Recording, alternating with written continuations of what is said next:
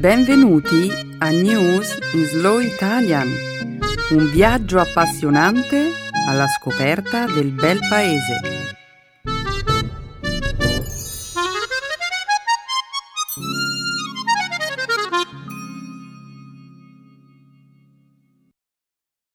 È giovedì 28 marzo 2019. Benvenuti al nostro programma settimanale News in Slow Italian un saluto a tutti i nostri ascoltatori. Ciao Chiara! Ciao Benedetta! Ciao a tutti! Nella prima parte del nostro programma parleremo di attualità. Inizieremo con la notizia della pubblicazione dell'inchiesta del consigliere speciale Robert Mueller dopo due anni di indagini sulla possibile collusione tra la campagna presidenziale di Trump e il governo russo. Poi vi racconteremo della presa dell'ultimo territorio dell'ISIS in Siria da parte delle forze alleate.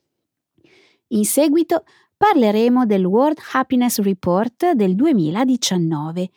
Per finire, discuteremo delle città più care in cui vivere in base al Worldwide Cost of Living Survey di quest'anno, pubblicato dall'Economist Intelligence Unit. Eccellente! Ma non è tutto, Chiara.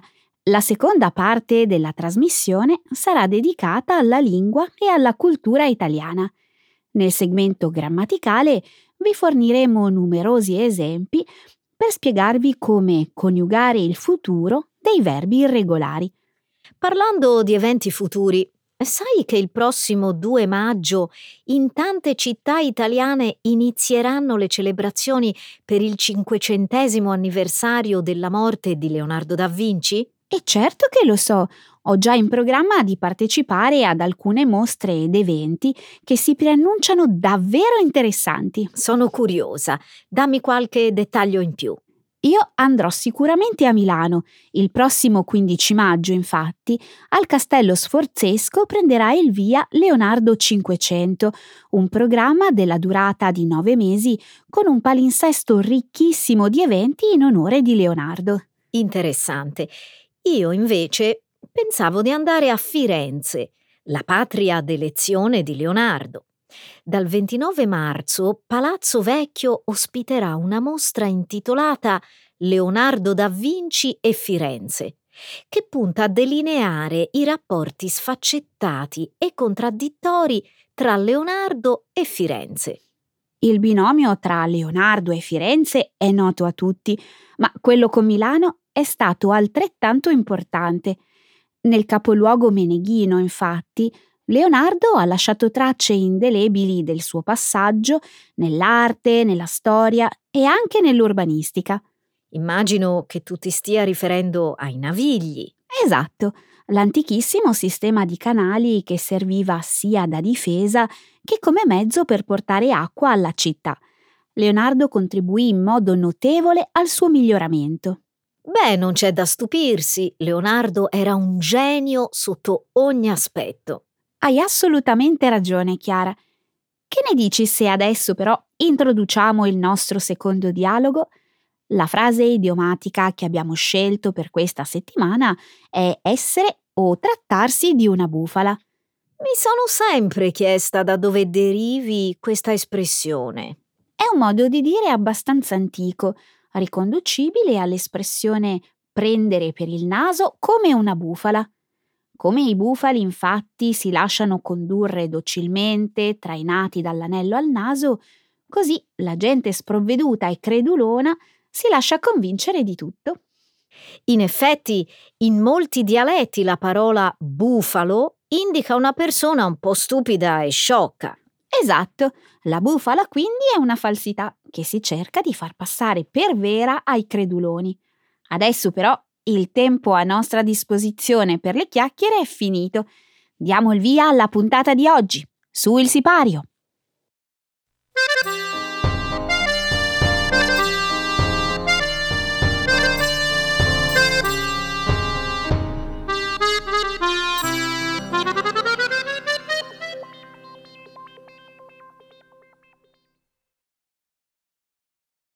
L'inchiesta di Mueller non trova alcuna prova di collusione tra la Russia e la campagna presidenziale di Trump. Venerdì scorso, il consigliere speciale Robert Mueller, dopo due anni di indagini, ha concluso la sua inchiesta sui possibili collegamenti tra la campagna presidenziale di Donald Trump e il governo russo.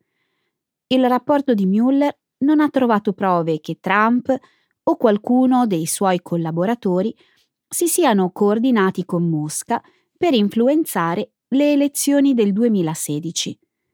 L'inchiesta, tuttavia, non è riuscita a determinare se i comportamenti di Trump si configurino come reato di ostruzione alla giustizia quando ha cercato di impedire le indagini. Domenica William Barr il procuratore generale degli Stati Uniti ha pubblicato un sommario delle conclusioni principali del rapporto, dichiarando che in esso non ci sono prove sufficienti per stabilire se il presidente Trump abbia commesso o meno il reato di ostruzione alla giustizia. I membri del Partito Democratico si sono dichiarati scontenti delle conclusioni di Barr e hanno richiesto con forza la pubblicazione integrale dell'indagine. Il procuratore generale ha risposto che è sua intenzione rendere pubblico quanto più possibile dell'inchiesta, ma ha anche aggiunto che parte del rapporto si basa su materiale di pertinenza del gran giurì, che per legge non può essere reso pubblico. L'inchiesta di Mueller ha prodotto il rinvio a giudizio di 34 persone e tre società per circa 200 diversi procedimenti penali. Cinque collaboratori del presidente Trump, tra cui l'ex responsabile della campagna elettorale Paul Manafort e l'ex consigliere per la sicurezza nazionale Michael Flynn, sono stati condannati. Devo dire che i risultati dell'indagine di Mueller erano uno degli argomenti più attesi e discussi in tutto il mondo. Beh, adesso l'attesa è finita. Ma anche se il presidente Trump è stato scagionato dall'accusa di cospirazione con la Russia, le cose sono ancora poco chiare era prevedibile che, indipendentemente dalle conclusioni delle indagini, metà del paese sarebbe stato felice, mentre l'altra metà sarebbe stata insoddisfatta. Sì, hai ragione. E ora la lotta continua. Ci sono commissioni interne al Congresso che stanno cercando prove di violazioni finanziarie, nulla osta di sicurezza e altri illeciti avvenuti durante la campagna. È interessante leggere che le conclusioni del rapporto di Mueller abbiano cambiato poco l'opinione della gente. All'inizio di questa settimana un sondaggio fatto dall'agenzia Reuters ha mostrato che solo il 9% degli intervistati ha mutato opinione sull'influenza della Russia nella campagna di Trump quasi la metà dei partecipanti al sondaggio ha dichiarato di continuare a credere nella collusione con Mosca. Non è sorprendente. È difficile far cambiare idea alla gente, che spesso si lascia trasportare più dalle emozioni che dai fatti. Vuoi dire che sei d'accordo con le conclusioni dell'inchiesta? Non ho idea di che cosa sia successo durante la campagna, Chiara, ma sono felice che non sia stato compito mio scoprirlo.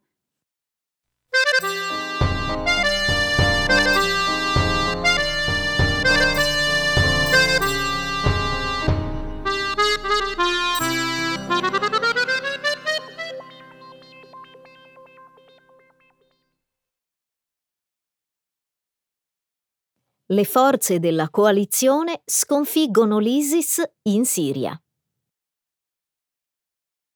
Sabato le forze a guida kurda, sostenute dagli Stati Uniti, hanno annunciato la sconfitta territoriale al 100% dell'ISIS e la totale eliminazione del cosiddetto califfato. L'annuncio segna la fine di una lunga campagna militare globale per sradicare il gruppo estremista. Per mesi l'SDF, le forze democratiche siriane, hanno combattuto i militanti dell'ISIS in una piccola area nella parte meridionale della Siria, che hanno espugnato dopo un lungo assedio lo scorso fine settimana. Questo è stato un duro colpo per l'ISIS, che nel 2014, in Siria e in Iraq, controllava un'area pari per grandezza alla Gran Bretagna. Allora, circa 10 milioni di persone vivevano sotto il controllo dell'ISIS. Sabato un comandante dell'SDF ha dichiarato all'organo di stampa americano NPR questa vittoria non è solo per noi, ma per tutto il mondo. Nonostante la vittoria, sussistono ancora preoccupazioni che l'ISIS possa rifarsi.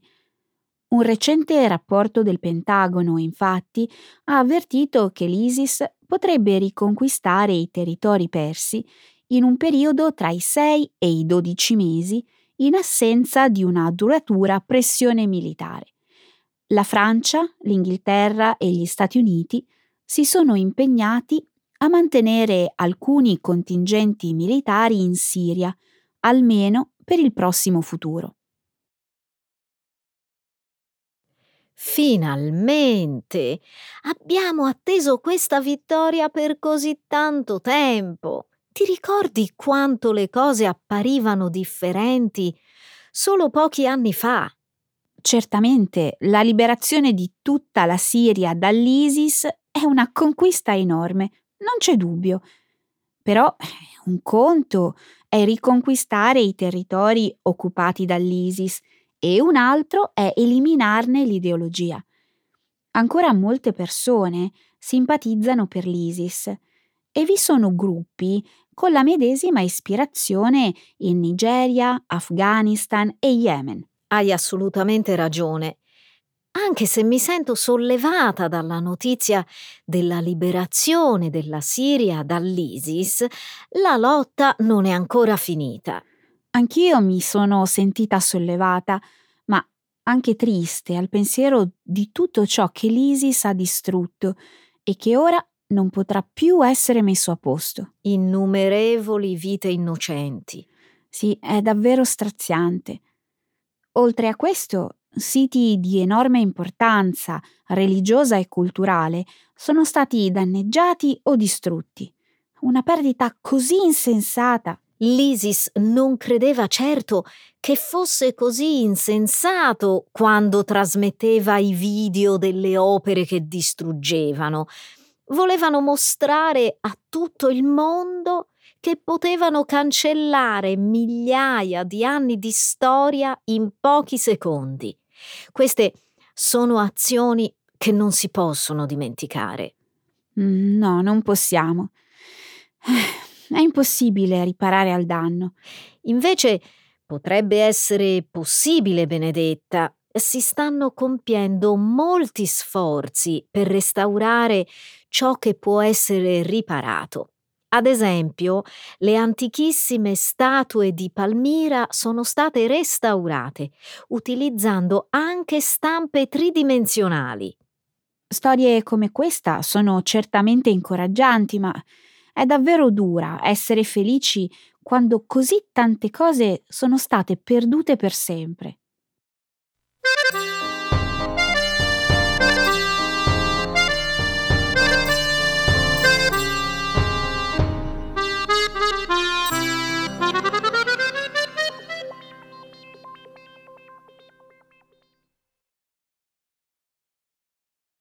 Un rapporto stabilisce che i paesi scandinavi sono ancora una volta i più felici del mondo. Per il secondo anno consecutivo, la Finlandia si è posizionata al primo posto nel gruppo delle nazioni più felici, seguita a poca distanza dalla Danimarca, la Norvegia e l'Islanda. Il rapporto mondiale sulla felicità, reso pubblico lo scorso 20 marzo dal Sustainable Development Solution Network delle Nazioni Unite, ha classificato 156 paesi in base al livello di felicità dei loro cittadini. L'Italia si è posizionata al 36 posto, salendo di 11 posizioni rispetto all'anno scorso. La relazione ha messo in evidenza che il livello di felicità nel mondo è calato negli ultimi anni, nonostante la costante crescita economica. Questo decremento è dovuto in parte alla riduzione del tasso di felicità nei paesi densamente popolati come l'India, gli Stati Uniti e l'Egitto. Tra le altre ragioni addotte nel rapporto ci sono anche la disparità di reddito, l'isolamento sociale, il peggioramento delle condizioni sanitarie per la maggior parte della popolazione, il declino della fiducia sociale e della fiducia nei confronti degli organi di governo. I paesi nelle posizioni più alte in classifica hanno in comune un elevato benessere economico, una maggior aspettativa di vita e più bassi livelli di corruzione. Tra i paesi ai primi posti in classifica per livello di felicità ci sono anche i Paesi Bassi, la Svizzera, la Svezia e la Nuova Zelanda. Agli ultimi posti della classifica si sono posizionati il Sudan del Sud, la Repubblica Centrale Africana e l'Afghanistan. Benedetta, non mi sorprende che il tasso di felicità stia diminuendo a livello globale. Guerre, povertà e persone che devono abbandonare le loro case in cerca di una vita migliore hanno sicuramente contribuito a un aumento complessivo dell'infelicità. Probabilmente hai ragione. Tuttavia, questa tendenza vale anche per l'Europa occidentale, dove due terzi dei paesi risultano essere meno felici, in linea generale, rispetto a dieci anni fa, Italia inclusa. Come è possibile? Credevo che l'Italia avesse guadagnato 11 posizioni in classifica quest'anno. L'ha fatto, ma rispetto a dieci anni fa, gli italiani risultano comunque meno felici. Penso che la causa sia il ruolo giocato da fattori come l'alto tasso di disoccupazione e la sfiducia nei confronti del sistema politico. E ovviamente la polarizzazione politica. L'Italia e l'Europa occidentale in generale oggi sono più divise che mai.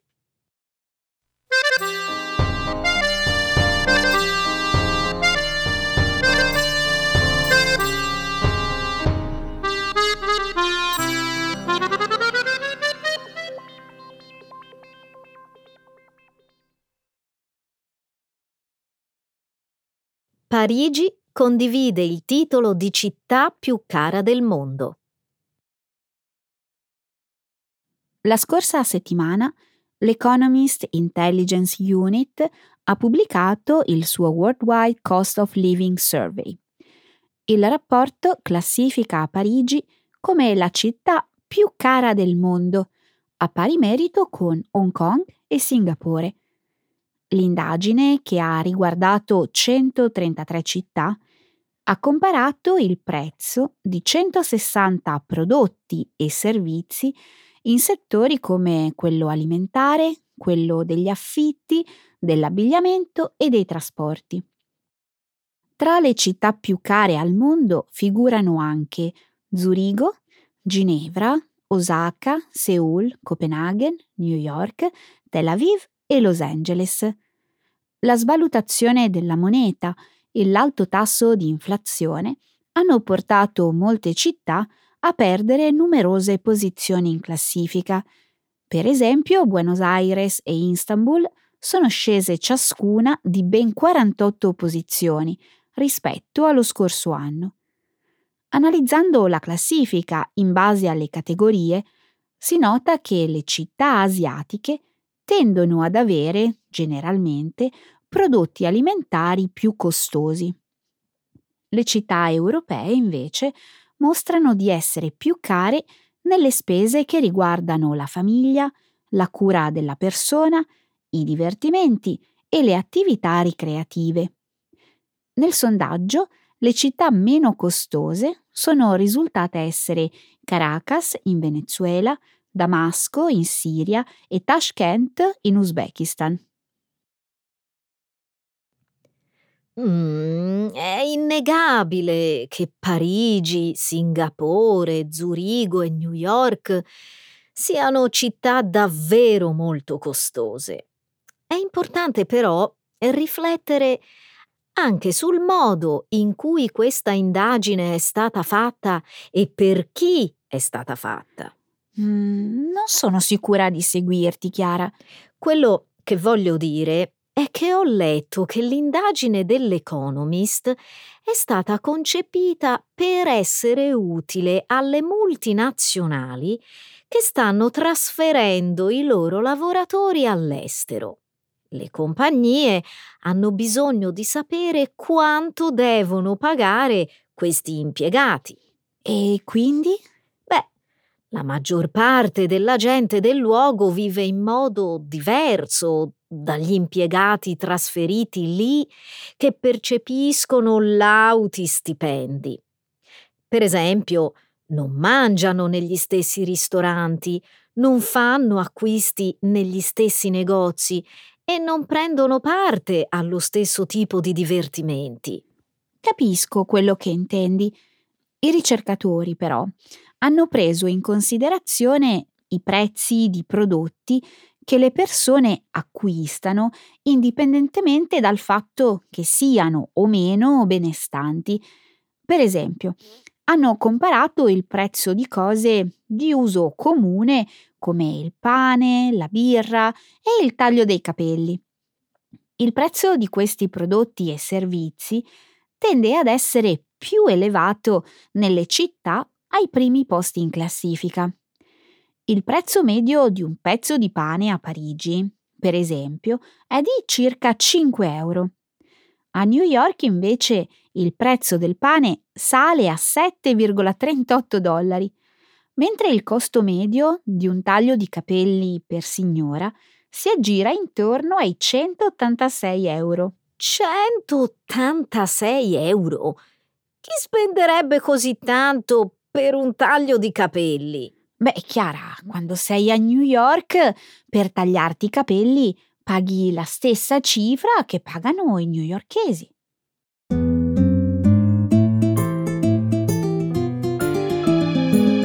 Adesso la grammatica. Per capire le regole di una lingua poetica.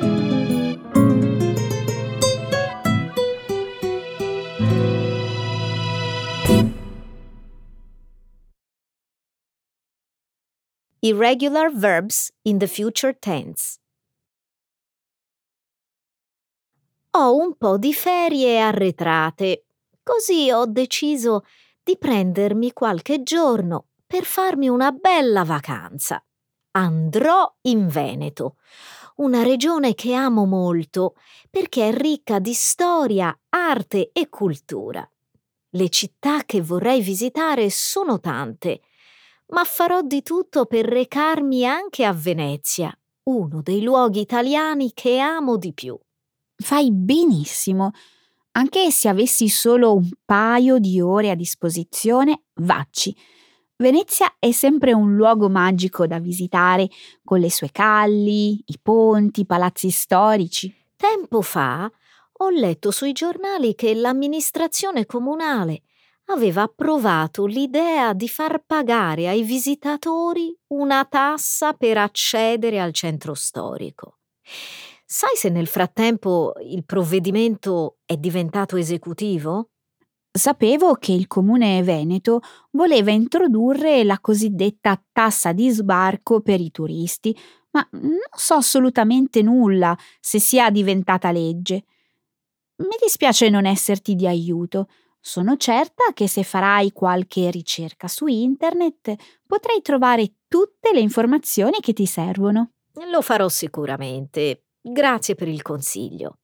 Da qualche parte ho letto però che l'ammontare della tassa di sbarco sarà differente a seconda del periodo in cui si visiterà Venezia. È vero. L'intento del comune è quello di far contribuire i turisti alle spese maggiori che la città sostiene, per garantire loro una visita piacevole in una città pulita e ben tenuta. Dunque chi andrà a Venezia nei periodi di maggiore affluenza pagherà di più. Sì, i turisti giornalieri che giungono dalla terraferma con navi da crociera, treni, autobus e auto, nei mesi di alta stagione potrebbero sborsare fino a 10 euro. In bassa stagione la tariffa dovrebbe scendere intorno ai 2 euro a persona. Ah, ci picchia! Per una famiglia di quattro persone visitare la città lagunare nei mesi estivi potrebbe essere un vero salasso. E con questi prezzi chi verrà più a Venezia? Io credo che i turisti saranno sempre disposti a pagare per visitare Venezia. Io lo sono. In fondo è un po' come visitare un museo, dove si paga il biglietto per entrare e lo si fa senza lamentarsi. Questo è vero. Venezia è un museo a cielo aperto e l'idea di pagare per visitarla non è balzana. Inoltre, se la tassa sarà applicata, i ricavi potranno essere utilizzati dal comune per migliorare i servizi di trasporto, la sicurezza e la pulizia della città. E la tassa di soggiorno che per legge si paga quando si soggiorna in una struttura alberghiera dovrà essere sommata alla tassa di sbarco? No, la tassa di ingresso sarà alternativa alla tassa di soggiorno.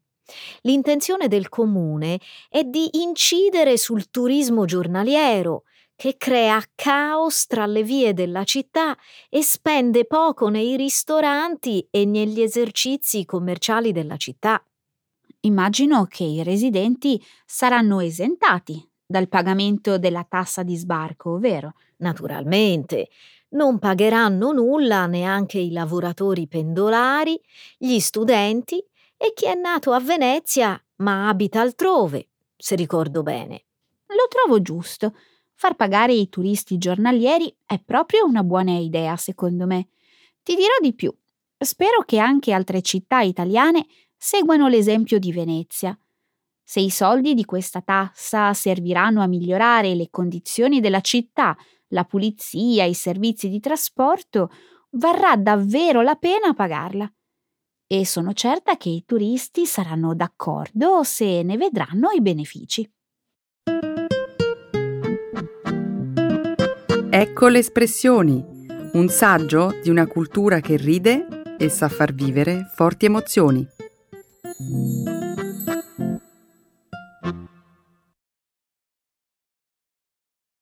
Essere o trattarsi di una bufala. To be a scam or a hoax. Alcuni giorni fa ho letto una notizia che riguarda la zona costiera di Taranto. Pare che da quelle parti ci sia un'emergenza legata al traffico illegale di cavallucci marini e oloturie. Che cosa sono le oloturie? Sono degli organismi invertebrati che vivono sui fondali marini di tutto il mondo.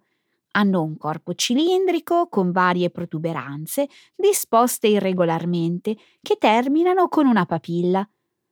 Sono generalmente di colore bruno-violaceo e possono raggiungere i 30 cm di lunghezza.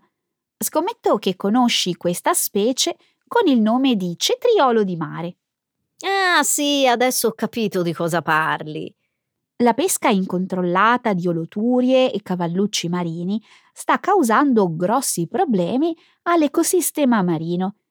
L'articolo che ho letto racconta che c'è un fiorente mercato di questi organismi marini che vengono venduti illegalmente soprattutto a commercianti asiatici. Sei certa che la notizia non sia una bufala?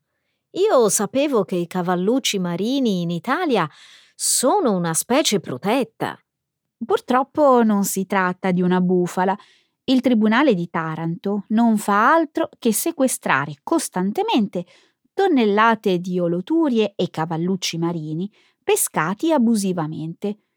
I pescatori di frodo, per catturare queste specie marine, rovinano i fondali e causano danni irreversibili alla biodiversità dei mari ionici. Come mai gli asiatici sono così interessati ad acquistare questi organismi marini? Da quel che ho letto, le oloturie sarebbero ricercate in Oriente per fini cosmetici, farmaceutici e gastronomici. I cavallucci marini invece sarebbero venduti per farne monili o come ingrediente di un particolare tipo di liquore. Ah, che crudeltà usare queste creaturine per farne bevande o ciondoli. Per provare che non si tratta di bufale, i giornali hanno pubblicato immagini di cavallucci marini imballati all'interno di confezioni regalo con la dicitura Italia Mediterraneo per attestare la qualità e il prestigio del prodotto. È assurdo mettere a rischio l'ecosistema marino dei mari ionici per soddisfare la futile vanità dei compratori asiatici. Vorrei tanto che si trattasse di una bufala. Eh, la penso come te, Chiara. I pescatori pugliesi sono però altrettanto responsabili. Vendono per pochi spiccioli tonnellate di oloturie e cavallucci marini, senza alcun pensiero per i danni che creano all'ambiente. Non capisco. Pensavo che il mercato per queste specie ittiche fruttasse guadagni molto alti. Non ai pescatori di frodo. Per questo è ancora più assurdo pensa che il prezzo pagato a chi vende oloturie si aggira intorno agli 80 centesimi di euro al chilogrammo. Lo stesso prodotto, però, una volta pulito e trasportato in Asia, viene venduto a un prezzo che va dai 200 ai 600 dollari al chilogrammo. Il giro d'affari è milionario, ma solo per gli asiatici. Ma rimango di stucco. I pescatori pugliesi dovrebbero essere i primi a voler proteggere l'ecosistema del mare, che dà a loro da vivere. Invece non se ne interessano pur di guadagnare pochi soldi. Fa rabbia, hai proprio ragione. Il problema è che questa pesca fuori controllo sta rischiando di far scomparire per sempre queste specie protette, con la conseguenza di provocare un grave danno al delicato equilibrio marino della costa pugliese. Mi auguro che le forze dell'ordine e le autorità locali competenti riescano a stroncare questo mercato clandestino. Lo spero anch'io. Queste specie sono fondamentali perché hanno un ruolo importantissimo nel riciclo delle sostanze nutritive che vanno poi ad alimentare alghe e coralli che a loro volta contrastano l'acidificazione degli oceani. Non è una bufala che senza le oloturie, i cosiddetti spazzini del mare, l'ecosistema marino è in serio pericolo.